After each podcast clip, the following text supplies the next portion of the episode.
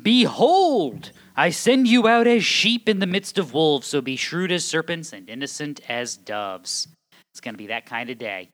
So I'm over here, Lou's over there, Hey there. and you can hear him now because I actually turned his microphone on. That's one. That's one way to keep me silent. that helps, doesn't it? and we are here to tell you that culture doesn't get to make the rules. And you may be wondering if you were wondering about downloading this. Yes, the topic is the same as last week. We're basically picking up where we left off because this is the uh, the argument du jour for the evangelical world right now is about how we interact with the culture. And you know what? I, I am here for that conversation. So, to recap where we were last week, we solved all of Western civilization's problems, right? I think we started a fight. Is what we think we did. Western civilization would be better if they would just listen to us. It- That might work. See, there you go. No, we, we, we were trying to point out, and, and I don't know how good of a job we do on all of these things, that you are stuck messing around with a sinful world trying to figure out how to do it sinlessly. Good luck with that, right? And so you're stuck dealing in a world where you're supposed to have a higher standard and you are not supposed to surrender on any of your principles, but you do have to give something in certain aspects of this world. And if you can do that without selling your soul, then God bless you. Hmm. If you can't, then don't. Sound like a good summary? Yes. So, all right.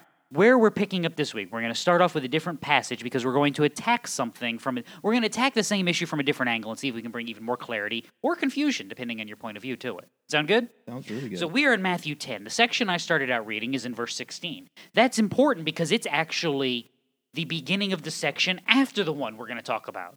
And you're going, well, wait a minute. What do you want to read the section after what you're going to talk about?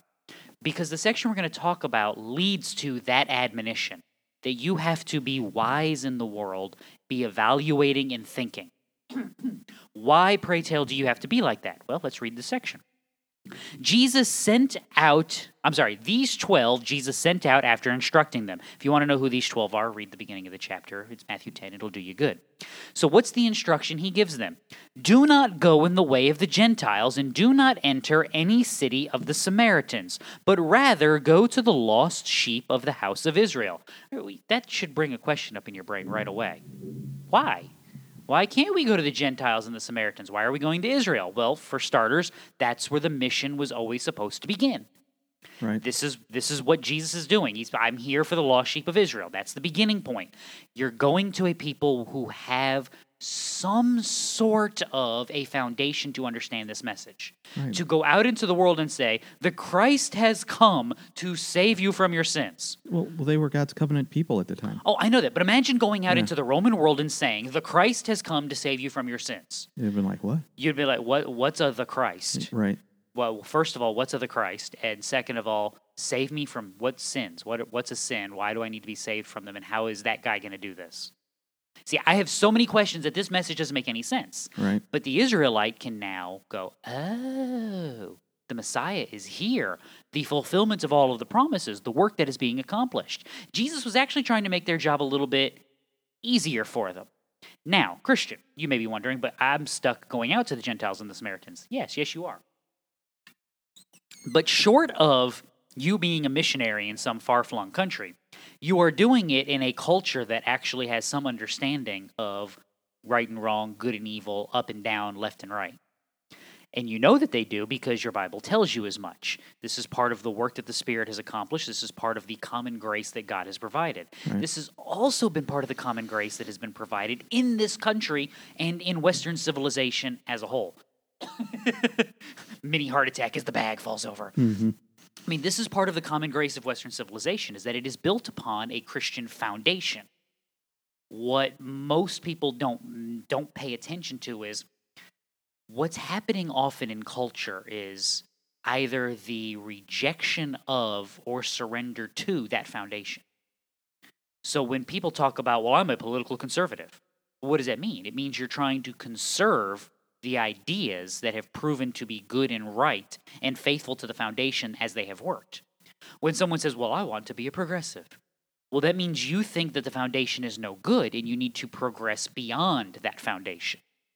That's interesting. I've never never thought about that, but I, I think it, it, it's also subjective to the time in, that we live in. And when you say that you're a conservative or Mm-hmm. Oh, I know, an- but, uh, or but at their core, that is what Yeah. these ideologies are attempting to do. right? When someone says, I'm a libertarian, Mm-hmm. what they're really saying is, doesn't matter what foundation you hold to, as long as you leave me alone. You're free to believe what yeah, you want or as do what you I want. will follow my as I foundation. I, don't care what your foundation is, as long as your foundation doesn't impose on my foundation. Right. I have a lot of sympathies towards that mindset. Yeah, me too. And and so when you when you're dealing with these political air quotes spectrums, what you're dealing with is how faithful or unfaithful are they being to the biblical foundation that has underwritten Western civilization for the better part of a millennia. Yeah, that's that's interesting. You you you you qualified it. You know, Yeah. you, you you the biblical foundation. Mhm. Um, if you talk even to an average believer who maybe go to maybe they go to church every week, maybe they don't. Maybe they attend a Bible study every week. How often do they actually pick the Bible up and read it?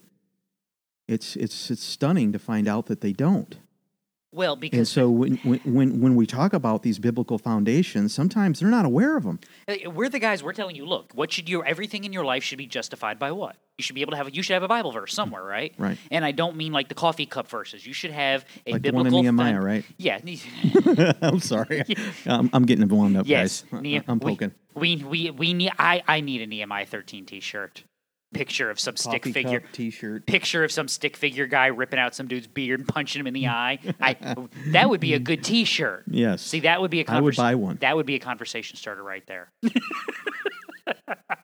Why do you have stick figure violence on your shirt? Come a little closer where I can reach you and you'll find out. Wait a minute. This is my life verse. Ah, anyway, same idea is going on here. Watch this. We're going to come full circle. You ready? Mhm. Jesus is allowing them to go out initially into a culture that should have a framework for understanding what incarnation they're actually talking Ah, I see where you're going with this. Yep. So, Christian, you live in that world. Right. Don't ever forget that. Will you have to do some explaining in the pagan mindset? Yes, always. Just as the apostles and the and the and the, and the ones that are being sent out would have to do some explaining. But at the same time, there is a fi- a final foundation that you should be able to drill down to. Why am I telling you that? As you go, preach, saying what? The kingdom of heaven is at ham. uh, Is at ham. I'm hungry. Apparently, is at hand.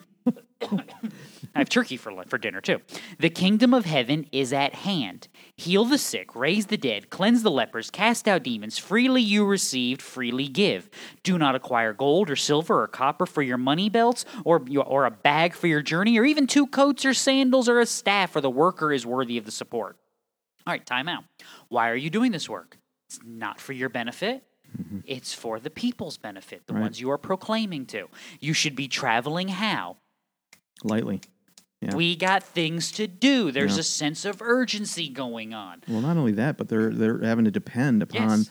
the Holy Spirit, you know, to guide them and and for the people who accept. The Spirit's going to do the miracles on their mm-hmm. behalf. The Spirit is going to do the miracles on the people's behalf. Right. Healing the sick, raising the dead, providing for the messengers. This is this would be a confirmation to both sides of the equation. Absolutely. Remember, Pentecost hasn't come yet. Right. These these disciples need a ton of encouragement, an absolute ton of it. That them being provided for would be an encouragement. Hey, Right. this is working. This is being accomplished. Stuff's being done. This is awesome. Now, Christian, Um, excuse me. I'm not telling you to go clean out the children's ward at the hospital. You you don't get the apostolic gifts here. Sorry, just is what it is. However, you are still dependent on the work of the Holy Spirit. Your call, as we've always said, is to remain faithful and trust that God is the one who will be fruitful. You can't make anything. This is one of the things we've lost in culture is we think, well, if we get the right person elected, if we get the right policy enacted, then what will we have?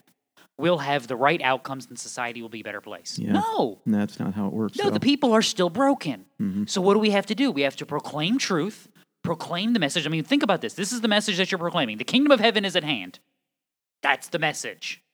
Well, it's and followed by these signs. Yeah. No, Because but they were again, all looking for that. But that's the message. The kingdom of heaven is at hand. This is why I've said this before. I love Ray Comfort videos Okay. because he just goes out to the middle of you know, like pagan California I, I watch him all the time, so I, and I, he, I he love just sticks a him. microphone in their face and be like, "You're a sinner." I mean, that's ba- that's basically his shtick, right? Is like you're a you're an adulterous murderer and you know it, right? Mm-hmm. And then when they say, "Well, I don't believe in God," yeah, you do.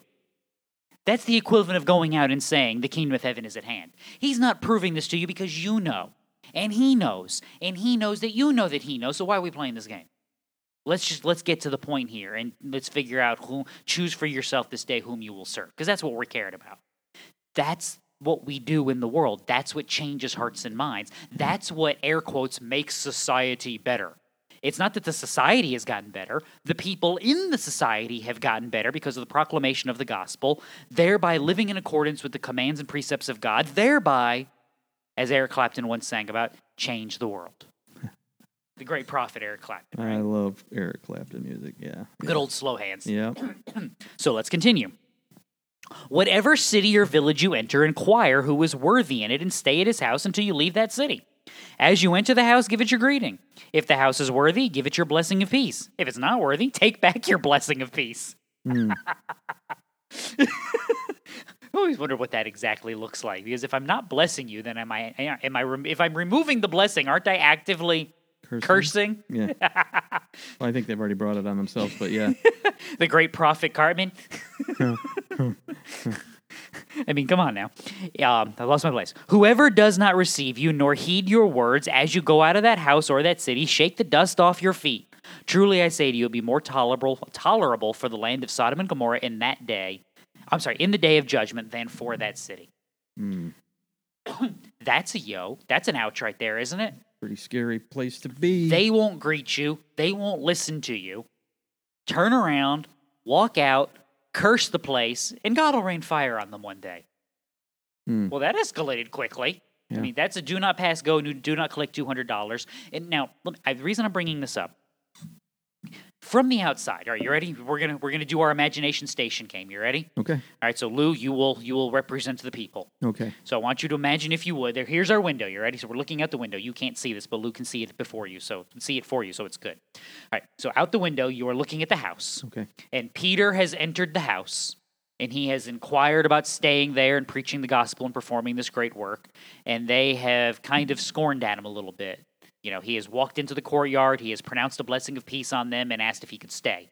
And they basically told him, you know, go away, you dirty, rotten, evil Christian. I mean, you know, in, in first century paraphrase. Okay. Now, Peter, hearing that, says, Fine, I don't bless peace upon this house. As a matter of fact, I curse this dwelling. And he turns around, shakes out his cloak, and walks away.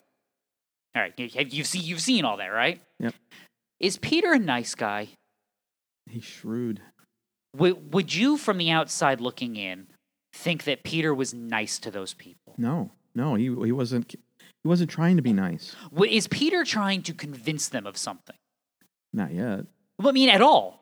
At any No. at any point in this interaction, is Peter trying to convince them of something? Nope. Is he trying to win friends and influence people, No. change their minds, soften their hearts, plant a seed? Is he trying to do any of that? No, he's all No. business. He's here to proclaim the gospel. If you're here to listen, sit down, shut up, and you know pay attention. If you're not here to listen, get behind me, Satan. Mm. That's basically where we're at here, isn't it? Okay, yeah. Yeah. I, now, that's why that leads into our next verse, where I, the, where we started. Behold, I send you out as sheep in the midst of wolves, so be shrewd as serpents and innocent as doves. This is where we kind of got a little bit bogged down last week. You're living in a world that is so messed up. It is so broken. It's trying to lie to you. It's trying to steal from you. It's trying to corrupt you. And you have to deal with it. Can you walk around like in sackcloth and ashes, eating your locusts and honey for breakfast, and you're like just proclaiming that every sin that you see around you is sending people to hell and function in the world? Uh, you'll get canceled in the first five seconds. Even if you're not canceled, could you actively function like that? Probably not. Could you keep a job? Oh, definitely not. I mean, we already know you wouldn't have any friends. Right. Would you be able to make a living? Uh, probably not. It'd be difficult. Yeah. You know, would your bank eventually cancel your accounts and all? So I mean, you can't be like John the Baptist turned up to eleven all the time. Hmm. No. Conversely, He was called to be like that. though. Agreed. Yeah. And that's where I think we mess up is we think if I'm not doing that, then I'm not being, you know, super Christian and I'm a bad person. But conversely, can you not be dialed up to 11, but can you be dialed down to zero where anything goes? Well, in our society, I think we see that that that fluctuation. Well, You're yeah, either but, but hey, no, no, no, no, no, don't get ahead of me yet. all right. All right, go ahead. Can you be dialed all the way down to zero? And just be like, whatever you guys do is fine with me. I'm not going to call anything a sin. I'm just going to live my life, put my head down, and be okay. Yeah. I, see, Yeah. Well, I mean, sh- no, empowered by the Holy Spirit as a believer in Christ, walking then in this no. world, No, you can't live not. like that. You can't. You can't live on both sides of that scale. Well, as long as you, you clarify it with those parameters. Yes, I, I realize that. yeah. I'm like, don't take me too literally now. Well, well, no, no, you're absolutely right. well, you we are see absolutely it right. today in our culture. Right I agree. And like what would that. we say about those people? What would you and I both say about those people? Shame. Not only shame, but are they actually Christian? They're not. Exactly. Right. They're nominal. If you in- in can't name say only. if you can't say sin is sin, then don't don't come to me with Joel Osteen sermons and tell me you're a Christian. I, I have no time for that. Yeah. you nobody get got Blinky, no time for that. Get Blinky out of my way. That's that's what I call him because the, the, the blinking thing just drives yeah. me insane. and he- yeah, God wants so to give you double. Sit down, shut up, and, and get out of my way. Okay.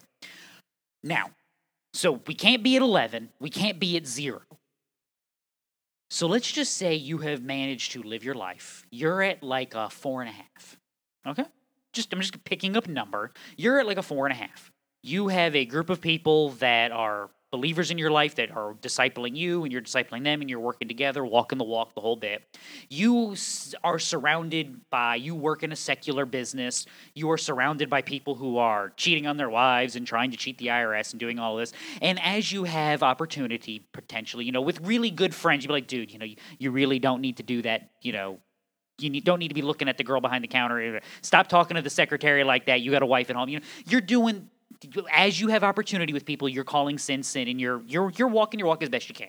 Right. Okay, For sure. we would say that dude's doing good job, right? hmm Now, when that person runs into the person who's say dialed up to a seven, would the person who's dialed up to a seven look at the person who's living at a four and a half and go, "You're letting too much slide. You are too much like the culture." Because I think that's what happens quite a bit. Yeah, but I don't know that they, they put it that nicely. I, Agreed. Yeah. I think Now, conversely, though, doesn't the four and a half look at the seven and be like fundamentalist? Yeah. Who are you to judge me? Yeah, how dare you? Yeah. You, you, you, you, you, can, you gotta, you gotta be nice to people. So there is room on the scale for how you live. Are either one of those people? This is gonna be so postmodern. You ready? Okay. Are either one of those people wrong? If their conscience is clear before God, is either one of them wrong? The four and a half and the seven. they're at different places at, at walking in their sanctification. So I, I can see where they're they would no, I don't think we could say they're both wrong in the sense that um, the one thinks he's okay and, and it's all right to do those things. I think that they recognize that there are places for improvement, whereas the guy that's dialed up a little bit more, he might look down on that that four and a half and think, man, you need to get with it. You're you're you're slipping. You're And I would agree. You're backsliding. So th- now this is where iron sharpens iron, and you would like to think that two mature believers could sit down and hash that out, and maybe the seven on occasion dials it back to five and a half, and maybe the four on occasion dials it up to a six or so, and they and they kind of figure out how to live in the world. You would hope that that would be the case, but I think you know you're dealing in terms of you know dialing it up to seven and or Yeah, coming back down to completely five. arbitrary. But in, in another using another analogy, if you were to walk into a room with a floodlight in your hand and shine it in somebody's face, you're going to blind them. You're going to have to turn it down a little bit so that they can look you in the eyes and say, "Hey, what's going on?" You Now, know, I like this analogy because the whole point of having that floodlight is we're not going to pull any punches. right? And should that four and a half person pull any punches? No. So when his buddy, who's a pagan, is doing stuff that's inappropriate, what should he be able to say to his buddy? Hey, this is wrong. Yeah, This is flat out wrong. yeah. Because I don't need to try to. Now, the guy who's a seven, can he look at somebody who doesn't have a great relationship with and say, dude, that's wrong. You shouldn't be doing that? I would think yes. Because this is not about making friends and influencing people. This is about what? Proclaiming truth. The kingdom of heaven is here. The kingdom of heaven is at hand. Jesus goes into Galilee preaching what? Repent and believe the good news. Repent and believe the gospel. This has been the message. You brood of vipers. I mean, every single time when we see sin, we say what? Sin. Well, you know, he started with his people. He started cleaning house And that's first. and that's important too because they can go into Israel and say sin, repent of sin, and there's a meaning to it. Yeah. Which is again why I like the Ray Comfort videos because he's like, don't murder. Well, hatred is murder. Don't commit adultery. Well, lust is adultery. You're a sinner. And you know what everybody immediately goes? Well, I don't believe that such a thing. Yeah, you do. And let's keep moving because we know that that common grace exists and we know that that common experience is real in the world. Yeah. Now, is is Ray a jerk? No. no, he, he's Is a he very tr- caring and uh, genuine individual. I think that's is he trying to go out of his way to not offend people? Also, no. No, I don't think so. He's just proclaiming the truth. He's proclaiming it straight in your Yeah. face, and he's done here. Now, why am I having this conversation? I don't know. Tell me. Let's read it. I don't know either. That's why I was asking. No. it's going to be one of those days. If I had to put a name on this era of right wing Christian politics, we're off to a good start, aren't we? oh my goodness. if I had to put, oh, I just lost my spot. The, the tablet's fighting with me. If I had to put a name on this era of right wing Christian politics, it would be the Great Rationalization. As the right has become more cruel, malicious, and dismissive of character, some Christian thinkers have been willing not just to excuse this transformation, but to affirm it as deeply virtuous. Now, if that were actually a thing, I would have no problems with it. Neither would I. The problem you have here from the very beginning is this understanding of right wing Christian politics. A pox upon the house of anyone who thinks that's a good idea. Hmm. Just like there's no such thing as left wing Christian politics. There is politics informed by Christian principle. It has no wing, it simply is. You may try to find another label to put upon it. Mhm. Right is right, wrong is wrong. Your politics should be informed by the work of the Holy Spirit and the transformation of the gospel and your grounding upon Scripture. If it is not, that is not a right wing or left wing position. That is a righteousness versus sin position. You're either right or you're wrong. Yeah, that's that's a pretty good def- def- definition. I, I like that. So a air quote left wing Christian who says, I don't like abortion, but I understand it as a plank of the Democratic Party. That's sinful. That's just flat out sinful. You can't support the murder of people and say it's a political position. Right. Conversely, the air quotes right wing Christian politician who sits there and says, Well, I don't care about the character of the people I elect Right. as long as they get things done.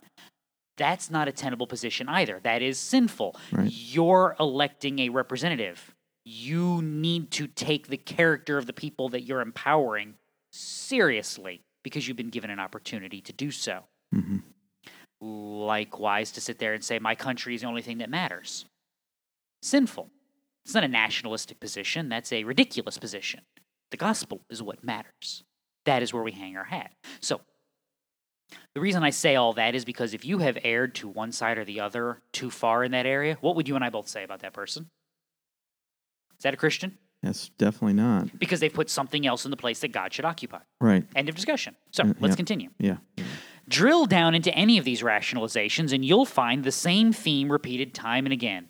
Desperate times call for desperate measures. Those who don't understand the present crisis or the necessity of change tactics are simply not men for the moment. Oh my. Dun, dun, dun, dun.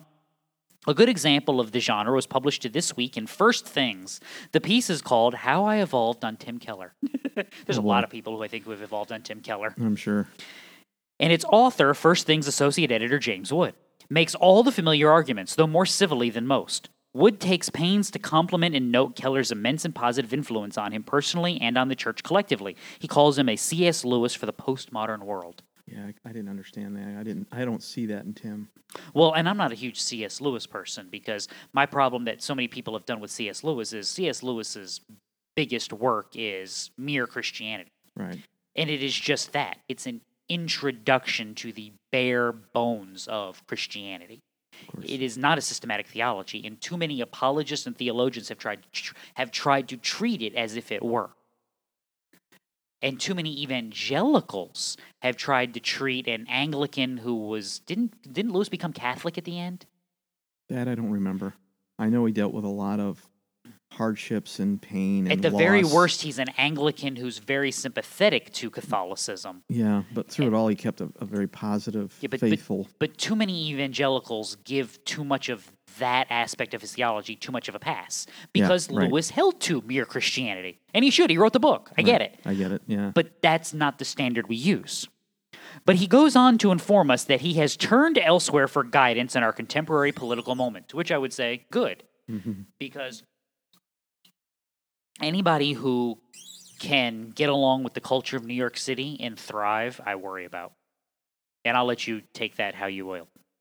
In short, it's because my friend Tim shuns political tribalism, emphasizing a third way between red and blue, and strives in Wood's words to be winsome, missional, and gospel centered in his approach. Wood says that Tim recognizes that though the gospel is unavoidably offensive, we must work hard to make sure people are offended by the gospel itself rather than our personal, cultural, and political derivations. okay. I don't have a huge problem with Yeah, I that. don't have a problem with that. I either. also don't want a middle way between red and blue. I Yeah, don't I don't right. want a middle way. Right. I want the way. Right. I want the way that stands on truth. Again, we've talked about this before. When politicians I don't like do something I do like, you know what I should be able to say? Good job. Good job. Yeah. When politicians I do like do things I don't like, you know what I should be able to say? What was wrong? with That was you? terrible. Yeah. That's that not a third way. That's being more faithful to Christ than to my politics. Right. Right. Which again is why I say there's no such thing as left wing Christian politics and right wing Christian politics. There is merely politics informed by Christianity or not. And this is where this is where something we talked about last week is important. The nature of politics is not supposed to be a zero sum game. It is an avenue of compromise and work with opposite spectrum ideas, if that makes any sense.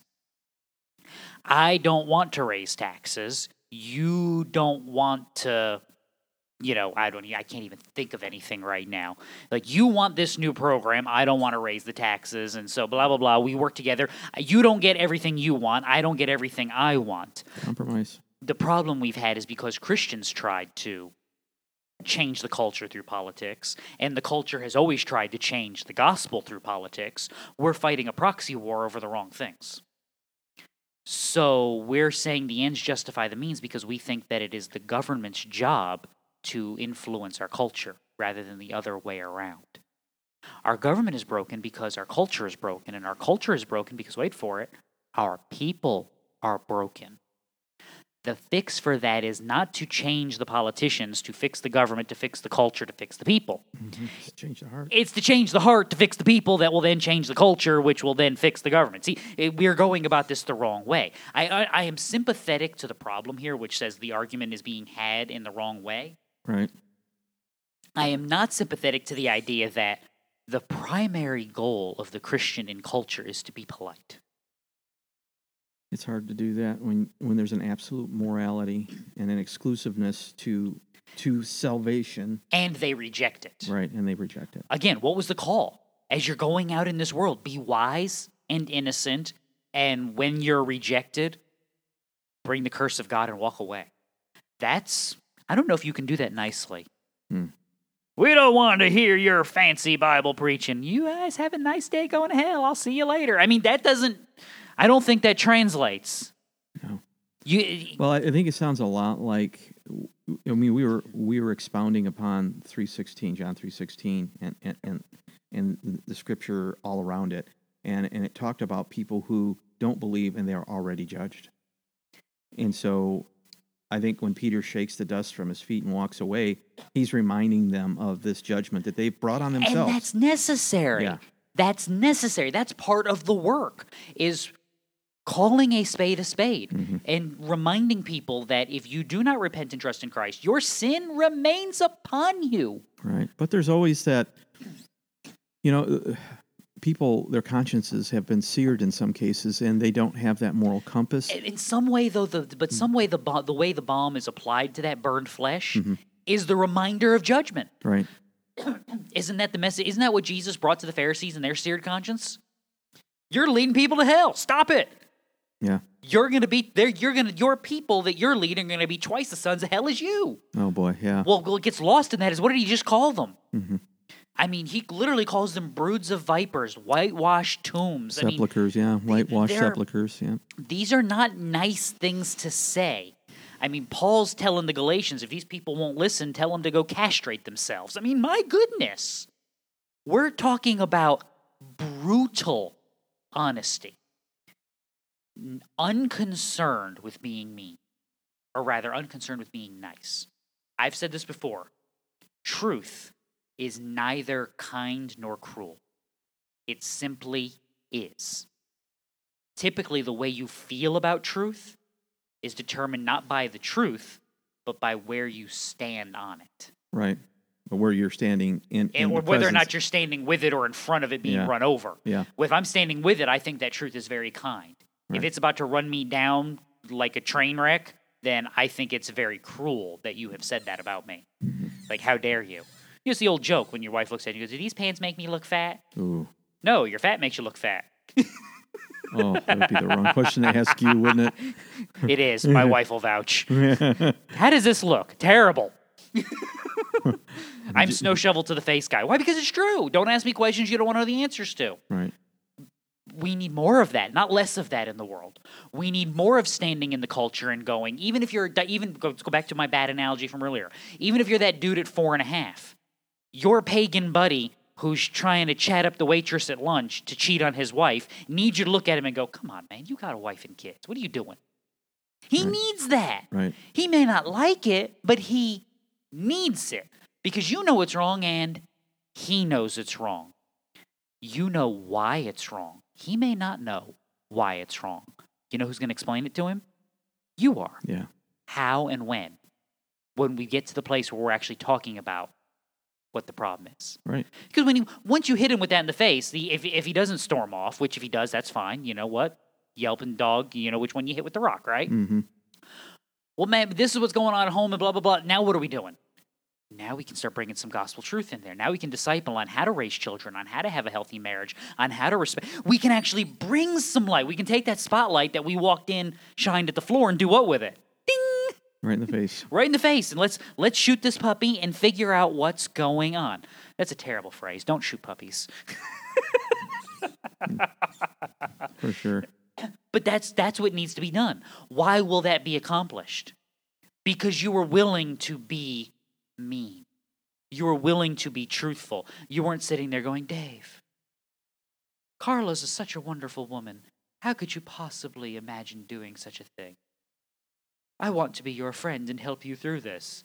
If Dave doesn't slap you, I will. Wow. Yeah.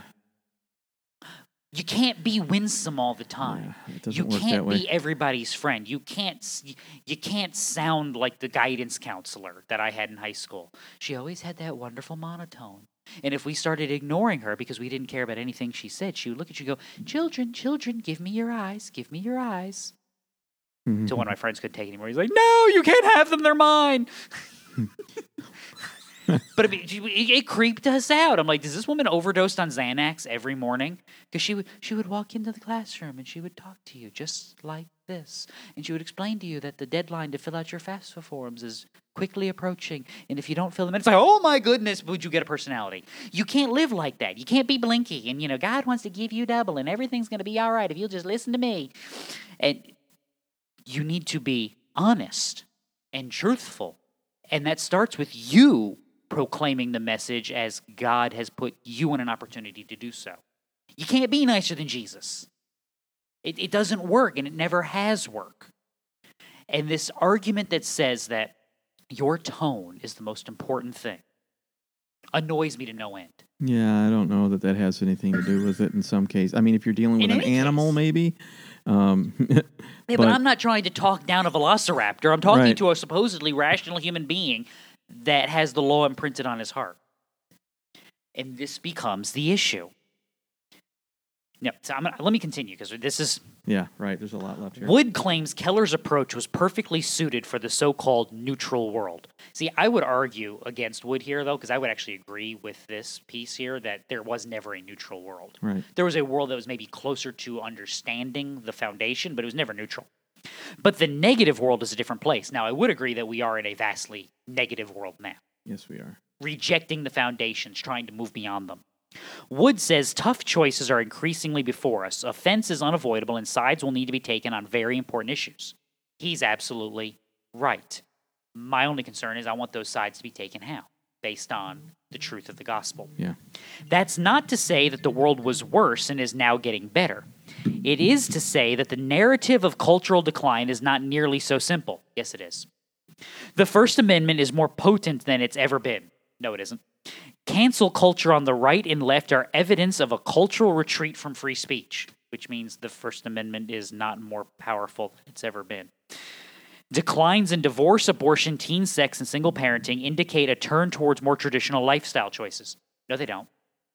No, they don't. Declines in divorce exist because declines in marriage also exist. Declines in abortion exist because we have the rise of the incel, the people who literally just aren't having sex, partly because they're not getting married. Decreases in teen sex, same reason. Single parenting because fewer people are having kids. None of these are cultural positives. These are all cultural negatives. Believe it or not, having to worry about teen sex is actually a sign of a healthier culture. Okay. I'm not saying teen sex is good. No, I know. I- I I'm saying it. having to worry about teen sex is actually a sign of a healthier culture than a culture that has no worry about it. See, our culture has less worry about teen sex now because there is nobody having sex, because nobody is dating, nobody is getting married. It's just a broken culture that doesn't form relationships. That's a Hmm. problem. The worry about teen sex 30 years ago and 20 years ago when I was a teenager was because the thought was you're actually dating, you're actually engaged in relationships, you're actually forming connections to other human beings. And when teenage men and teenage women form connections with each other, you know what they typically try to do? You just said it. Form Yeah. Connections. Yeah, we're we're we're forming mental, emotional, and Physical. physical connections. Right. Sure. That's actually somewhat of a symbol of a healthy culture that's moving towards its concept of relationship and healthy, maturing adulthood. Now, again, I'm not arguing that teen sex is good. I'm just arguing that the fact that you need to be concerned about it is actually a sign that you've done something a little bit right. Make sense? yes. Hopefully, I've been clear on that. I'll get. If not, send me the angry emails. I can take it. Yet the controversy over transgender athletes indicates that the definition of man and woman is now a subject to furious debate, oh my goodness. Yes. which is dumb, but also showing that traditional culture is not on the rise, it is on the decline. This complexity applies even to the documented, increasingly hostility, I'm sorry, increasing hostility between America's competing political tribes. After all, increasing partisan animosity is unquestionably mutual. They hate us, well, we hate them just as much. When it comes to negative partisanship, neither side has clean hands. If we truly live in a negative world, then Christians helped make it negative. See, I would argue because Christians didn't help make it negative. Cultural Christians, which are non believers, helped make it negative. Why? Because I think too many Christians identified on a spectrum rather than identified by truth, thereby not bringing the truth to bear in the public square and trying to allow government and cultural factors to change people. I think there's too much compromise, and I don't think there's enough um, coming to the table and actually talking about what you know what can we do to make this better Well, see, instead of you're right. I'm going to disagree with you. You ready? okay. I actually think part of the problem is there's not enough compromise at the political level. Well, I'm not- not- not at the let me- cultural Let me, clarify. We compromise as Bible believing Christians with the worldly factions, whatever left or right they may be, and just allow them to have their way. Now I agree with you. Yeah. In other words, in an effort to win friends and influence people, Yeah. we've been unwilling to shake the dust off our feet, proclaim the curses of God, Right. and stand on truth. Right. And that's created what? It is it has taken the pagan and gone, you know, these Christians are such nice people. We Mm-hmm. should respect them and listen to them and live the way they want us to. Or it has taken the pagan and gone, look at these doormats. Let's kick them again. Yeah. And that's Yeah. what you've that's what you've gotten. So if you Yeah. want examples of that, you know there's only one baker in all of Colorado, right? Like the whole state of Colorado only has one guy who makes wedding cakes. I get it. Yeah, well, of course. Because they keep going back to him. Why do they keep doing that? they want to run him out of town.